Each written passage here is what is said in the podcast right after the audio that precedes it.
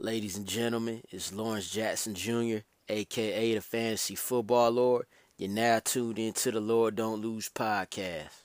Work, work, work, work. That's hard work. That's hard work. That's hard work. Yeah. That's hard work. That's hard work. That's hard work. Yeah. That's hard work. That's hard work.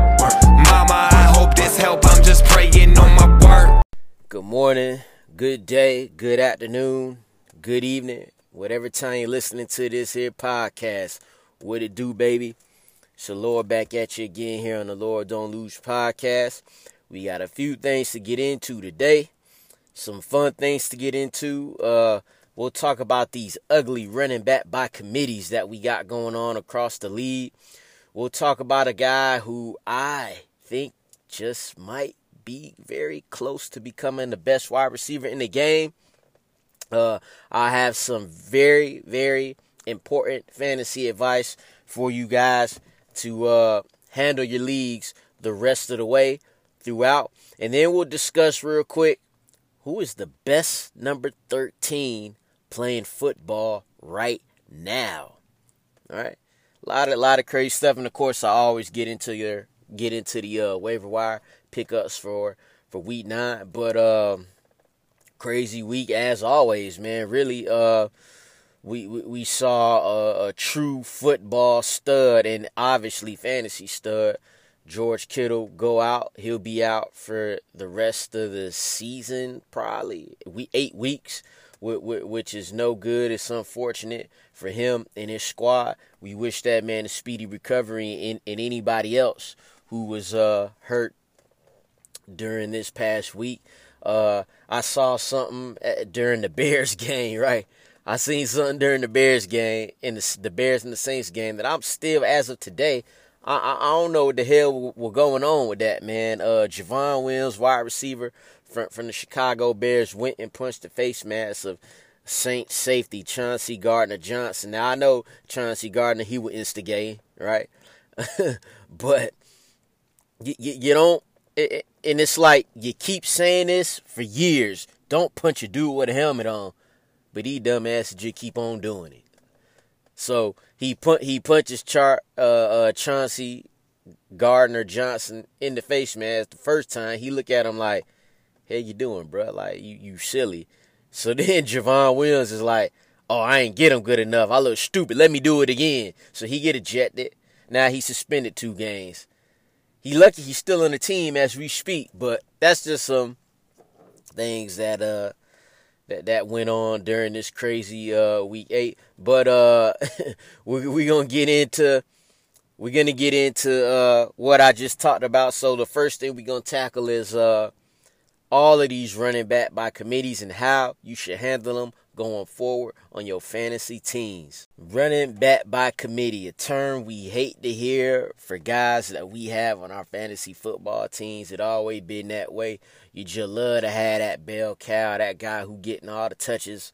Um, there's a lot of that going on in the league right now. Very few guys is carrying the loads for their team as far as rushing and receiving up out the backfield.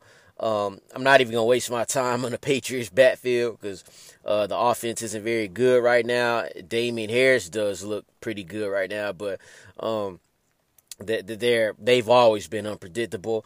Uh, moving on to the Buffalo Bills uh, backfield. Now we saw Zach Moss finally have his coming out party. Uh, 14 carries, 80 something yards, and two touchdowns. Now and, and and now you now you say to yourself, well, this, this might be the guy right here. They got to be the guy now, right? Well, Devin Singletary also had 14 carries for 80 some yards. He just didn't get you the two touchdowns, which which gave you gave you the 12 points. Had Singletary given you the two touchdowns, right? It'd have been flip flop, right? So now it does look like at certain times at certain parts of the field, like in the red area, which is where you want your running backs to be in, it does uh, look like they prefer Zach Moss in the red area of the football field. At the end of the day, I think it just had to do with game flow. You know what I'm saying? Um, and he he's a he's a he's a little stronger than Singletary. He's a little more of a bruiser, a little stocky, big stocky dude. You know what I'm saying? Weather was bad. So they kind of they kind of were just rolling him through there like a little bowling ball. Not to say that he don't got moves and he got cuts because he does, but um, I, I think the, the the way the game was flowing, just how it was going, it was Zach, it was a Zach Moss day. You feel me? But but then you realize like, hey, Devin Singletary was equally effective running the ball. So while I would pick up Zach Moss on waivers, obviously, because he's the running back that's more. He's the running back that's available right now. Devin Singletary is mostly uh, gobbled up by this point. Um, don't expect to, to to see Zach Moss's carries double. You know what I'm saying? Like we just saw Dalvin Cook get 30 carries. That's a workhorse running back. Devin Singletary and Zach Moss will have to coexist. You'll have to play it uh, by the matchup. Uh, another uh, backfield, much of the same. It, it, the Baltimore Ravens. Mark Ingram missed this week with, with an ankle injury. Um, so we saw J.K. Dobbins kind of have his coming out party. Now we saw him score two rushing touchdowns in week one, but that was only on 22 yards and seven carries. This game he had he didn't get in the end zone, but he had 15 carries for 113 yards, uh, which was great. Now I saw a lot of people was saying he ran great. Why isn't he the the the the main guy, the workhorse guy? Uh, well, I can answer that question as easy as this. For one, they love Gus Edwards, and they have every reason to. Why? Because he was also effective in the run game. 16 carries for 87 yards against that Steelers defense and a touchdown. Uh, he he's he's a one cut get down the line, and he ain't playing when he get that ball. Also, the Ravens run the ball way too much to ever have a true workhorse running back, not to mention your quarterbacks eating out of your running touches. So I can't see it as long as Lamar Jackson is the quarterback. You, I, I, I don't think you'll ever see a guy for Baltimore getting 28 carries or, or, or something like that. You know what I'm saying? So that's another committee. You're just gonna have to roll with it. Um, it's easier to deal with if Mark Ingram's out of the picture. When he's in, that's the last guy I'm starting. Okay, so uh, just think about that moving forward. It is a committee. The Colts. This one is probably the one that we most annoyed by in in the fantasy football community because this week versus the Lions, it was a perfect setup for Jonathan Taylor to just go off. You know what I'm saying? He was just about to go off. Well, the Colts running back did go off. It just wasn't Jonathan Taylor. In fact, it was two running backs that went off, and one now one of them, Jonathan Taylor. Jordan Wilkins, Nyheim Hines, both over 20 points, and Jonathan Taylor giving us that just that that doo doo. Not that he doo doo. That ain't what I'm saying. Watch your ears. Um, so we saw Nyheim Hines score the two receiving touchdowns. We saw Jordan Wilkins go 20 for 89 uh, on the ground and a touchdown uh, over 100 yards total for him. Uh, that too, it was just, it was game flow. Game, like, coach was going with the hot hand. And it worked for them. They blew out the Lions. They had, the Lions had no shot. Um, there is reason for hope. Uh, there was word that Philip Rivers mentioned something about Jonathan Taylor having to get healthy and this and that. But he didn't start off the game running the ball well either. So 11 carries, 22 yards, two catches for nine yards. Like it, it, it was disappointing. Me personally, I just traded for Jonathan Taylor. I did a straight up trade, James Robinson for Jonathan Taylor a week ago, while uh while James Robinson was on the bye. Uh, it is what it is. Like that's what you gotta do in fantasy football. You if you feel like a guy could be a factor moving forward, you you you take them. Um, so there we go. Jonathan Taylor, I feel like I feel like every week we gonna keep on saying, just wait for it, just wait for it.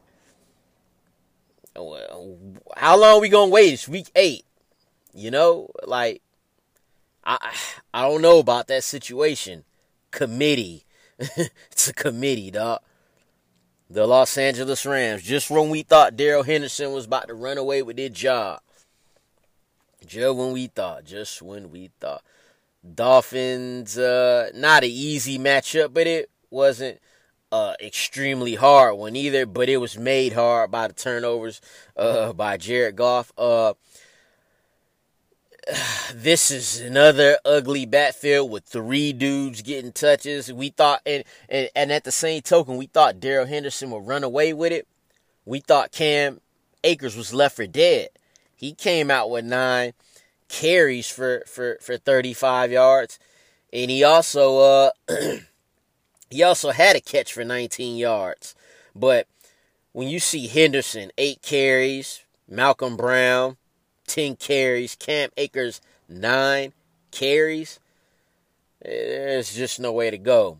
Your heart tells you to go with the youngest back always when you see something like that. But man, it, it it just don't it just don't work like that, man. And we'll never know. We swear we know, but we don't know. When Sean McVay said before the season that I'm on road with a committee, ain't nobody believe that. And that's exactly what he doing.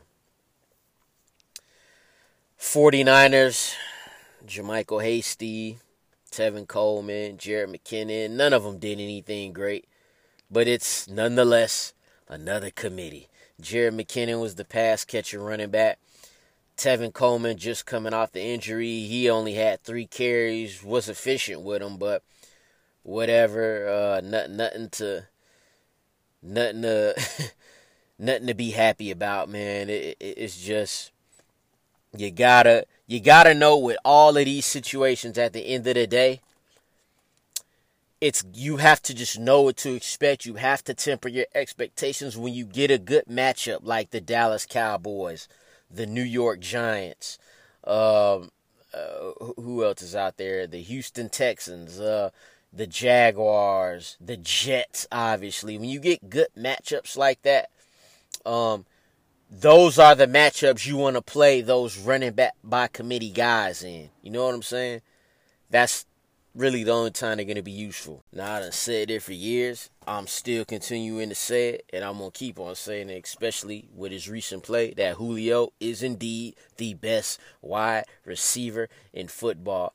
As a guy who played corner, you know, I played corner in high school, college, or whatever. Few little teams after that. As a corner, Julio, I've always looked at it like this. He the last dude I would wanna have to cover. Maybe it's because of my frame that I'd rather cover a guy like Antonio Brown, one of those little. But like the last kind of dudes I want to cover is big, strong, fast, and agile. You know what I'm saying? That, along with his production, is why I've said Julio Jones is the best wide receiver in the game. And over the past few years, there's always Julio's always been in the conversation, and we've gone through years. Not like it was Julio Megatron, then like Julio and AB, then Julio AB Odell, and then the newer guys came like Julio, DeAndre Hopkins, Michael Thomas now. Um, you know, and I've always easily just said, hey, Give me Julio Jones easy. And and and that's no, you know, it ain't just me. If you want to argue with me about that, go ahead. But are you going to argue with the GOAT, Jerry Rice, because he feel like Julio Jones best receiver in the game? You going to argue with Shannon Sharpe, Hall of Fame tight end, because he think Julio Jones best wide receiver in the game? You going to argue with Hall of Fame, future Hall of Fame receiver Larry Fitzgerald, who said to Kyler Murray, This is the best I ever seen when talking about Julio Jones. Go argue with them. you can't. However, if I can't have Julio, dog, give me DK Metcalf. I ain't never said this about another receiver beside Julio, man. If I can't have Julio, give me DK Metcalf, dog. It should show you what type of receiver I like. Big, fast, physical, strong, and agile. Listen, you know you a dog when your teammate go off for 200 yards and three touchdowns, Tyler Lockett did that versus the Cardinals. And all everybody talking about is you running down a dude after your quarterback threw an interception. And you had two catches for 23 in that game. That's how you know you a dog. Your teammate just went off for 200 receiving yards and they talking about you chasing the dude down. And then what do you do? You come out the next game, go 12 for 161 and two touchdowns. I said it in the offseason.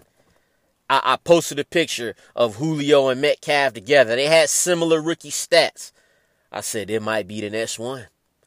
And he damn sure looking like it. Boy, once he get them intermediate routes on crispy, he is he already a problem, dog. And his routes are getting better. But man, it's about to get ugly for DBs. It already is. This this is this is like if Julio on the back end, this is my new guy. This is gonna be the guy I shove down y'all throat.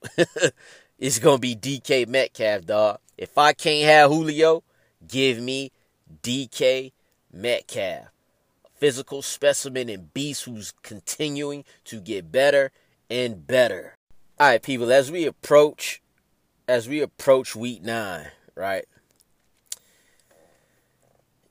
Some of you may be disgruntled and pissed off and, and, and sour and disencouraged about your fantasy football teams because of your sorry ass record. Never fear, man. This is fantasy football. And guess what? At the end of the day, there's very little that you can control. Once you put your players in the lineup, it's over for you. You've done what you could do on that Sunday. Now, the, the in the in the time I've been been involved and been playing fantasy football, I've seen teams start off six and zero oh and go six and seven. Dead ass, no lie. And I done seen it on the flip side you start off 05, 06 and make the playoffs. So right now, if you 3 and 5, if you 2 and 6, you win this thing, baby. Now I ain't gonna sugarcoat it for you, dog. If you're 1 and 7, you're 0 and 8, yeah, that probably curtains for you. It probably curtains for you. If you're 1 and 7, you might mathematically still might be in it. But that might be curtains. But if you're 2 and 6, you're 3 and 5, hey man, don't, don't do not give up at this point now. One of those two wins you got was probably versus the best team in your league. Stick with it. You never know what's to happen. That's my advice to you right now. Also, a lot of fantasy football trade deadlines will be approaching. All right? This is the time to trade for players that are productive. Forget what their name is. Forget what their name is, man. Trade for players that are being productive. James Robinson, Travis Fulgham, right? They're not big names, but but are they productive? Travis Fulgham's had a hell of a five games. Trade for guys that are being productive. Trade for guys that are being productive. Don't give up on your leagues. And if you're six and two, you ain't won no championship yet either, dog. uh, before I get into where wires, we're gonna have a little fun with this right now. Uh, I, I, you know, I was doing my little Instagram scroll and I came across uh NFL.com's Adam Rank. He had a post up of Travis Fulgham, and I commented under the post and said, "This this dude is the best dude in the NFL wearing the number 13." And then it sparked a little conversation. Uh, I mean, you know, Keenan Allen is my guy, right? Uh, but it, it, sparked up a little conversation because of all the dudes that's wearing number 13 right now, they are all the top ones as receivers. You got Keenan Allen, Mike Evans, Odell Beckham and Michael Thomas, who has yet to play this season since week one. Uh, and then you got Travis Fulgham, who's emerging, right? So, who is the best number 13 in football right now. So you got Keenan Allen, who right now has 53 catches, 548 yards, three touchdowns. Mike Evans, 30 catches, 373 yards, and a whopping seven touchdowns. You got Odell Beckham, who's done for the season. He ended his year with 23 catches, 319 yards, and three TDs. Then Michael Thomas, you know, hopefully he coming back. And then you got that boy Travis Fulgham. Woo! 29 catches, 435 yards, four touchdowns. Now remember, Travis Fulgham only got five games and five starts. So he came on. He came on a little later. Um, I'm not gonna give my answer here. I ain't gonna give my answer here. But who is the best number 13 in football? I want to know. I want y'all to help me out. Who is the best number 13 in football right now? Keenan Allen, Mike Evans, Travis Fulgham, Odell Beckham, or Michael Thomas? I want to know what you got. Last but not least, you know I always end my show with your waiver wire priority pickups for week nine. Um, I ain't even gonna talk about no quarterbacks this week unless you want to get Jake Luton or Jake Luton from Jacksonville, however you pronounce his name. Uh, I'll talk little running backs. I spoke on these guys earlier. Jordan Wilkins, you're gonna want to pick him up. You want to monitor throughout the week what's going on with Jonathan Taylor. Uh, Zach Moss is available. Zach Moss is available in leagues. Uh, then you got the two Ravens running backs, J.K. Dobbins, and to even higher extent, Gus Edwards. Uh, he, he's even uh, less. He's even more available uh, for fantasy leagues. Again, uh, keep monitoring the Mark Ingram thing because when, when Mark Ingram does come back, he will be in the game. Just to let you know. So Jordan Wilkins, Zach Moss, J.K. Dobbins, Gus Edwards, couple of guys you want to pick up As far as receivers, you got Corey Davis. Uh, you got uh, Braxton Berrios from the Jets who caught eight passes. Uh, especially if Jamison Crowder's still out. He was a focal point in the passing game. Curtis Samuel is a guy you kind of want to like. Uh, Christian McCaffrey been out all these weeks, and now they finally started to, to decide to start using them the way you should use them. They lined him up in the backfield. They gave him carries. He had a rushing touchdown, a receiving touchdown. Um, you want to pick him up. Uh, for, and, and let me say this: none of these guys I've mentioned so far, you're not breaking the bank for now one of these players. You know what I'm saying? You ain't breaking the bait for now one of these. Uh, for tight end, I would say that the big one of this week will be Jordan Reed, who was successful, very successful. Uh, he looked like his old self when uh when George Kittle was out earlier in the season. He's able to be activated off of the IR this week. So if you could get Jordan Reed at a discount, that could be that could potentially uh, help you uh, help you win some leagues uh, if he's gonna get that. Also, there's there's no Deebo Samuel still. So there's a lot of nicked up players on the on the 49ers and they always scheme their tight ends to to do well. Again, like I said, you ain't finna break no bank on none of these players, but they players worth taking a look at and um those are the guys you're going to want to pick up this week for week nine. As we get through this thing, it's going to become more skim. It's going to be more slim pickings as we get through. Uh, you, you, you want to uh you, you want to take that into consideration. So uh do your thing with that. Um other than that, man, I hope y'all appreciate the advice from this episode. Getting my exclusive chat is still jumping. And until next time, we about this thing. Work, work, work. That's hard work. That's hard work. That's hard work. Yeah.